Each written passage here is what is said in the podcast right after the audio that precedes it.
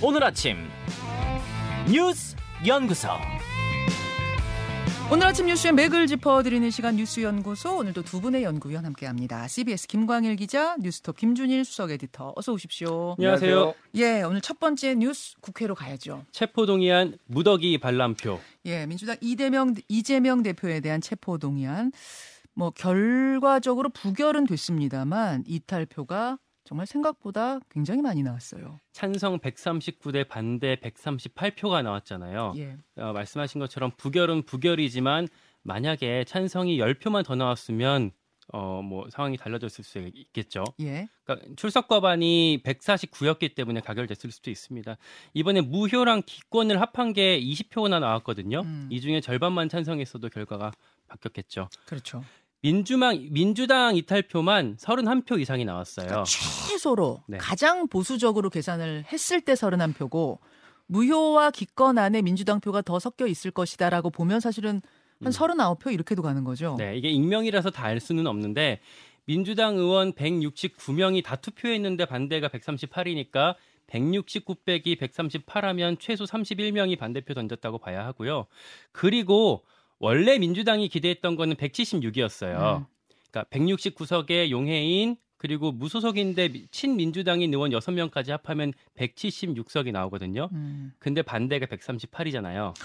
그러면은 최소가 31명도 아니네요. 네. 왜냐하면 용해인 의원은 공식적으로 본인이 저 반대표를 던지겠다고 했으니까 음. 138표 중에 용해인 의원은 빼고 음. 계산하면 169 빼기 30, 저 137이 되는 거네요. 그러니까 네. 32표 이탈로 봐야 되는 최소. 그렇고요. 예. 그리고 이게 기대했던 거, 예상했던 거랑 다 합치면 아, 그거랑 비교를 하면 어, 38표가 이탈했다라고 친민주당까지 포함하면 볼 수가 있을 것 같습니다. 아, 특히 말씀드린 무효 기권이 20표나 나왔는데 이게 진짜 드문 케이스예요. 음. 결국에는 표 단속에 실패했다 이렇게 볼 수밖에 없을 것 같습니다. 자, 저도 한 2주 동안 수많은 이제 패널들, 뭐 현역 의원, 정치 평론가들하고 인터뷰를 했습니다만 끝으로 가면 갈수록 다들 압도적인 부결을 얘기했거든요. 그런데 예상 밖의 결과죠. 그렇죠. 그러니까 아주 최근에는 뭐 이런 얘기도 있긴 했어요. 말만 그 언론에만 부결이라고 하고 실제로는 아 이제 그 찬성이라고 찍을 사람이 많다라는 얘기를 하는 사람도 일부 있긴 했었는데 말씀드린 것처럼 이렇게 그 짜고 치기는 어렵기 때문에 그런 사람이 한 다섯 표 안팎 정도 겠거니 하고 다들 관측을 해- 했었는데 틀렸죠. 어 그러다 보니까 어떻게 이런 일이 있었냐라고 했을 때 당내에서 나오는 얘기로는요. 예. 비명계에서 조직적인 규합이 있었다는 설이 있습니다. 음. 요거는 이제 친 이재명 쪽 얘기인데, 어, 근데 이렇게만 보기에는 이탈표가 그거보다도 살, 더 많이 나와갔고요. 어, 침묵하던 중명, 그러니까 뭐 친명도 아니고 비명도 아니고 그 사이에 있던 음. 사람들 중에서도 꽤 움직였다 이런 분석이 있고요. 예, 예. 두 번째로는 이재명 대표가 너무 강경 일변도였다 이러는 지적이 있습니다. 그러니까 이거는 비명계 의원들이 하는 얘기, 얘기인데 네. 아, 얼마 전에 비명계 의원들이랑 1대1로 회동을 했었잖아요. 이어서 계속했죠. 네, 근데 여기서 어, 비명계 의원들이 자진해서 영장 심사 받아라, 아니면 뭐 당 대표 사퇴를 고민해라 이렇게 뭐 등등등 이런저런 요구들을 했었는데 이게 CR도 안 먹히더래요. 그러니까 말하자면 이번에는 압도적 부결을 해줄 테니 음. 그 다음에 모종의 결단해라. 그 모종의 결단이 이제 사퇴 요구 뭐 이런 거였다는 거죠. 그랬, 그랬는데 거기에 대해서 뭐 가타부타 대답을 안 하고 뭐 고개만 끄덕였다라고 하고요. 여기에 지난주에 이재명 대표가 그 기자간담회를 했었어요 목요일 날. 네. 여기에서도 전혀 물러섬이 없- 없는 태도를 보이면서 이걸 보고 나서 아 나는 이거 저기 그 반대표를 던지기 어렵겠다라고 기류가 바뀌었다. 네 결정했던 사람들이 있었습니다. 자, 김광일 에디터, 예. 김준일 에디터. 예. 예. 일단 이게 뭐 우발적이냐 조직적이냐 이거를 놓고 뭐 이런 설왕설래가 있는데 두 개가 좀 같이 좀 섞였다라고 봐야 될 것 같아요. 일단 일단 몇몇 비명계 의원들도 어, 이렇게 많이 나왔어? 약간 놀라는 분위기도 있고 음흠. 다만 약간 예상됐다. 생각보다 많이 나올 수도 있다라고 보신 분들도 있더라고요. 근데 중요한 거는 지금 당의 분위기가 이 내가 뭐뭐 이를테면은 체포 동의안 찬성을 던지겠다 아니면 음. 기권을 하겠다라는 거를 명시적으로 말하기는 되게 힘드니까 음. 속마음을 어느 정도는 좀 숨기고 이제 들어갔다라고 볼 수밖에 없는 게 그게 많은 사람들이 이제 뭐 저를 포함해서 이게 좀 예측이 틀린 이런 결과가 지금 나온 걸로 봐야 되죠. 예, 예. 그래서 어제 이제 두 표를 가지고 두 개의 표를 가지고 이거를 한 시간 동안 이제 그 결과를 놓고 지금 길어졌잖아요. 그러니까 놓고. 중간에 예. 중단되고 두 음. 개의 이상한 표, 이상하게 표기된 그 표를 가지고 이거를 불어볼 거냐, 가로볼 거냐 논의가 이어졌어요. 음. 저희가 지금 화면으로 보여드리고 있는데 저 두 장입니다. 예.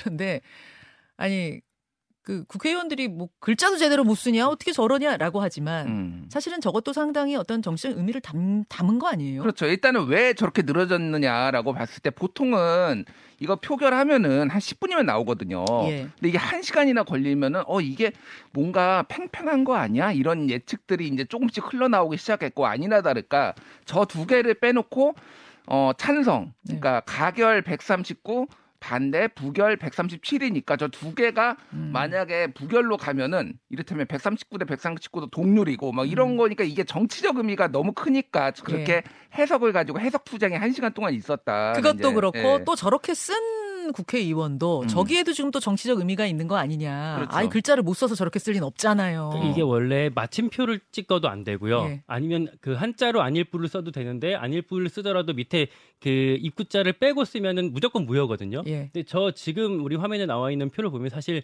거의 뭐 부 쓰기 싫다는 식으로 아예 흘렸었죠. 쓰기 싫은 부 하나와 그 아래 글자는 뭔지도 모르겠어요. 음. 저거는 뭐 사인한 것 같아요. 부자를 쓰려고 한 건지 아니면 한자 아니 부자를 쓰려고 했던 건지 뭐 여러 가지 해석들이 나와요. 저것이 네. 그러니까 저 두 의원의 속마음 아니겠느냐. 음. 뭔가 부를 쓰긴 써야 되는데 쓰기가 싫기도 하고 이런 마음을 표현한 게 아니겠느냐. 이런 해석들도 나오긴 하더라고요. 어쨌든 음. 저두 표로 한 시간 넘게 감론을박이 이어졌을 만큼 어제는 상당히 첨예한 부결 가결 대결이었다.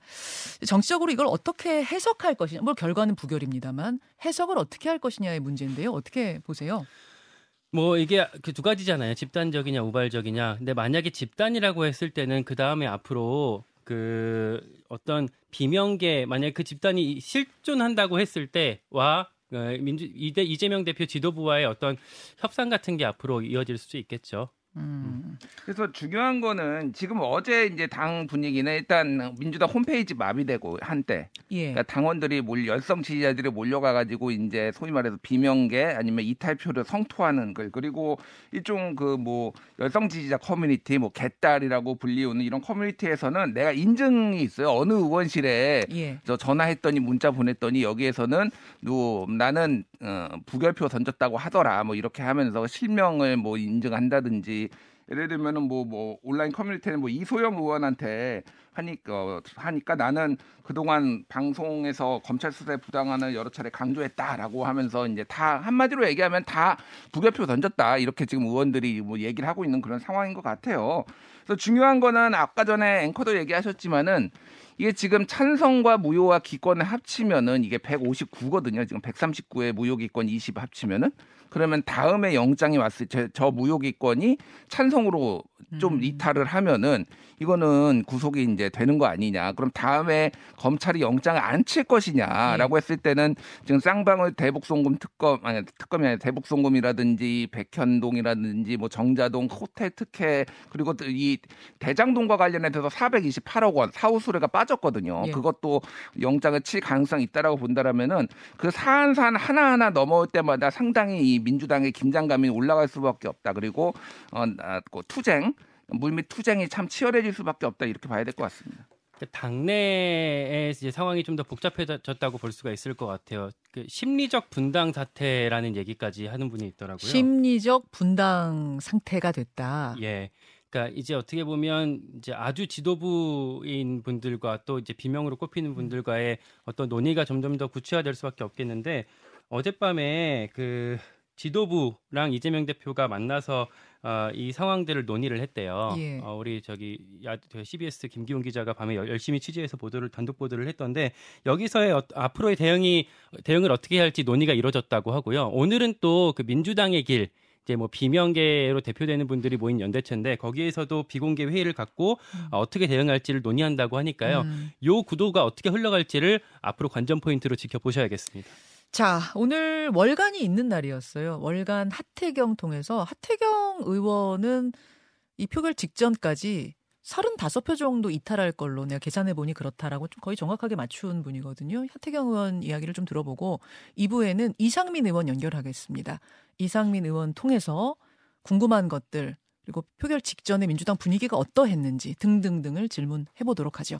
일단 다음 이슈로 넘어갑니다. 40년 논란 설악 새 케이블카 허가. 예, 진짜 오래된 이 논란거리였어요. 설악산의 5세 케이블카를 뭐 허락하느냐 마느냐 결국은 조건부 동의를 환경부가 한 겁니까? 그렇습니다. 뭐 나중에 사후 검토한다라는 얘기 라고 해서 뭐 사실상 허가라고 보면 될 것 같아요. 이르면 내년 상반기부터 착공이 들어간다고 합니다. 이 케이블카가 어디 들어가는 거냐면 오색지구라고 해서 이제 등산할 때 출발 지점 여기 뭐 탄산 온천 있고 하는 곳인데 오색약수 거기. 네. 맞아요. 예, 네, 예. 거기서 시작을 하고요. 도착지는 대청봉 앞에 중청 그 앞에 끝청이 있어요. 예. 그러니까 끝청 쪽에 도착지가 세워집니다. 음. 해서 총 3.5km짜리 케이블카가 들어설 것 같습니다. 예. 이게 양양군이 계속 이제 요구를 했던 건데 환경 영향 평가서를 세 번째 제출한 거예요. 음. 그게 허가가 난 거고.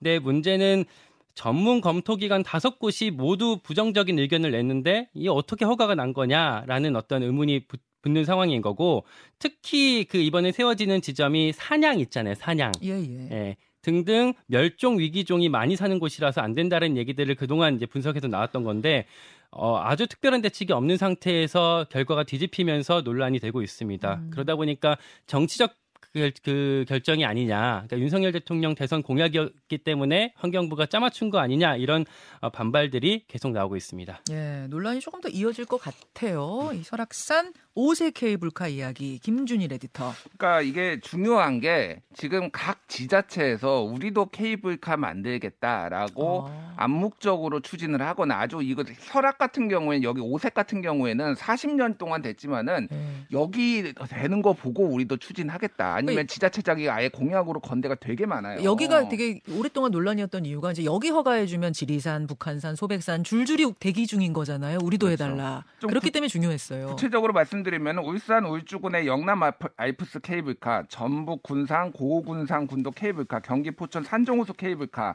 충북 제청 청북호 케이블카, 경북 영주 소백산 케이블카 등등이 추진을 하겠다라고 공약이 걸려 있거나 지금 음. 추진 중이라는 거예요. 예, 그럼 여기가 이제 하나 소위 말해서 뚫려 뚫렸다라는 표현들을 쓰더라고요 환경단체에서는. 예, 예. 그럼 이거 다 뚫리는 거 아니냐? 아. 그러면은 난개발이 우려되는 거 아니냐라는 거. 그러니까 생태계 일정 정도 파괴는 어느 정도 예상을 할 수밖에 없는 거고 그거를 이제 어디까지 보호를 할 것이냐 경제와 환경의 이제 균형을 찾아야 되는데 윤석열 정부의 이게 그러니까 강원도지사의 공약이기도 하고 윤석열 대통령의 공약이기도 하니까 뚫렸다라고 이제 환경단체에서 보고 있는 거예요. 그럼 앞으로 이제 이게 난개발이 우려된다라고 해서 조금 어, 강력하게 뭐 행정적 조치까지 지금 어느 정도 될 가능성들 뭐 이런 것까지 지금 예고 예고가 나온 상황입니다. 환경단체에서는 강력한 저지 투쟁할 거다 이렇게 지금 음. 맞서고 있는 상황이라 이게 끝난 게 끝난 게 아닌 상황이라고 봐야 되겠죠. 설악산 얘기였고요. 하나 더 보죠. 천공 의혹 CCTV 하드는 있다. 관저 후보지에 이제 그 천공이 왔다 갔느냐 안 갔느냐 요, 요거였는데 그 관저 후보지 CCTV를 담은 하드디스크가 존재한다는 거죠. 그러니까 경찰이 CCTV 확보가 안 됐다라고 했었잖아요. 예. 근데 일단 그걸 담은 하드 디스크는 존재하는 것으로 확인이 됐대요. 경호처가 그 대통령 경호처가 지난주 말쯤에 협조 의사를 밝혔고 예. 경찰이 자료 확보를 위한 절차를 진행 중이라고 합니다. 그 하드디스크 안에 그때 그, 그 장소의 영상이 있는지 없는지는 아직 모르고요. 그거는 추가적인 확인을 뭐 디, 디포 디지털 포렌식 같은 걸 해서 어 이제 해야 된다라고 하고요. 지금 말씀드리고 있는 CCTV는 어 서울 한남동에 있는 육군 참모총장 공관 그리고 국방부 서울 사무소 인근에 설치된 거라고 합니다. 예, 예.